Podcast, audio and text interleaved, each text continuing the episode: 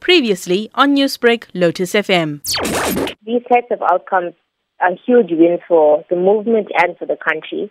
I think it also displays commitment from all sectors of our society, especially law enforcement, to kind of band together and save victims and to prosecute the perpetrators.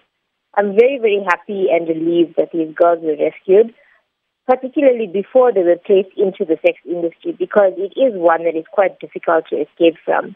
What does it reveal about the sort of intelligence needed to intercept these rings before it's too late? You know, if communities and and and, and organizations, anti-trafficking organizations, and law enforcement get together and you know put their heads together, something can be done. Ideas will be thrown out on the table, and something can be done.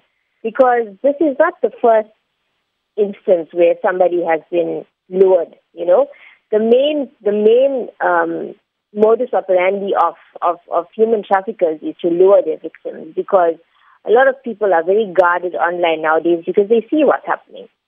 So, as you said, intel is very, very necessary. And yeah, let's just hope that at some point uh, South Africa will be able to get to that point if we if we haven't got one already. Police tells us that they were lured here for the promise of work, which is, you know, definitely a serious concern for most unemployed women in the country. But how would you advise women seeking employment to be wary of such risks? So I think here the main thing would be you know, be vigilant. I mean, it's such a general thing to say, but it is so important because although jobs are hard to come by these days, we must think twice before agreeing to any sort of employment because basically you never know what's on the other end of the of that road that you're crossing or you know when you're jumping into that car.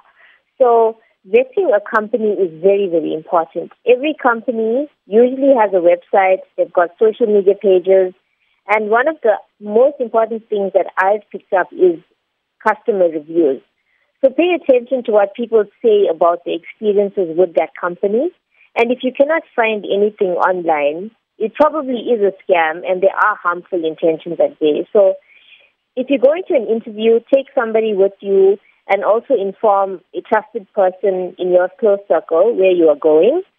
And if you feel safe at any time, trust your instincts and leave. Last thing, it's very important to keep an emergency number on your speed dial, whether that's um, you know the police or somebody that you trust. Very, very, very important. Newsbreak, Lotus FM, powered by SABC News.